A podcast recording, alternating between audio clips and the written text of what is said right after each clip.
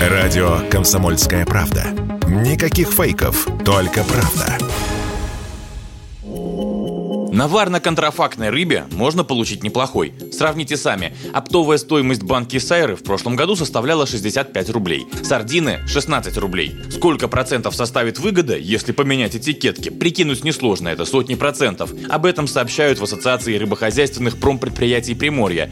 И добавляют, объем контрафакта исчисляется миллионами банок ежегодно. Письмо с просьбой обратить внимание на эту проблему ассоциация направила главе Минпромторга Денису Мантурову и пока ждет реакции. А мы решили уточнить масштабы бедствия. Консервы подделывают все чаще, это мягко сказано, считает руководитель информационного агентства по рыболовству Александр Савельев. Проблема очень масштабна, а россияне, как правило, просто не знают, что за рыбу они едят, сказал он в интервью Радио КП.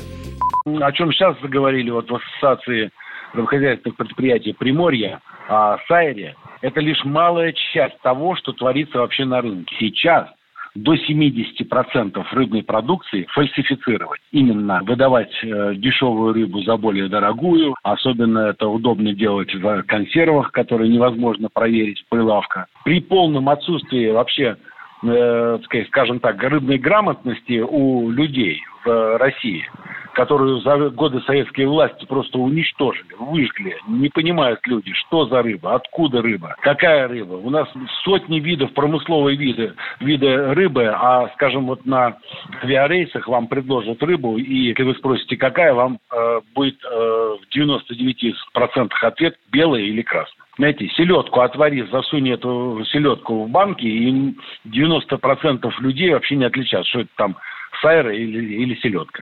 Предполагается, что исключать появление контрафакта должна автоматизированная система «Меркурий», которая отслеживает получение сырья и изготовление продукции. Помимо прочего, Ассоциация рыбохозяйственных промпредприятий Приморья в своем письме просит открыть эти данные для общественности. Почему система не позволяет исключить контрафакт уже сегодня, нам объяснил Александр Савельев.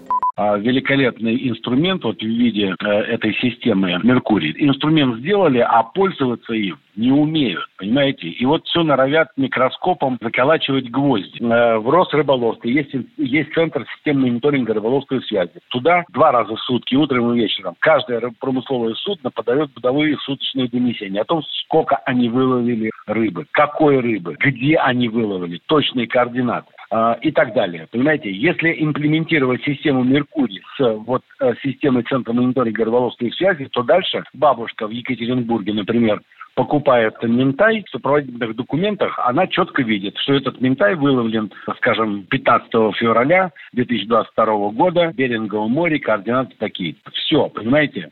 А та, та маркировка, которую сейчас наносят на консервные банки, ну, маркировка была и сто лет назад, в 90-е годы, и сейчас она есть, это не мешает.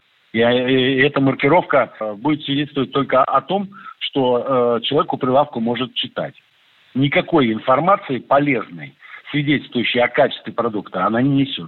Часть проблемы на совести Россельхознадзора. И в частности в ведомстве есть лаборатории, позволяющие выявить контрафакт. Но изъять или арестовать фальсификат Россельхознадзор не вправе. Только Роспотребнадзор может. Но он, в свою очередь, не вправе опираться на исследование сторонней структуры. В общем, пока что вопрос рыбоконсервного контрафакта упирается главным образом в бюрократию. Василий Кондрашов, Радио КП.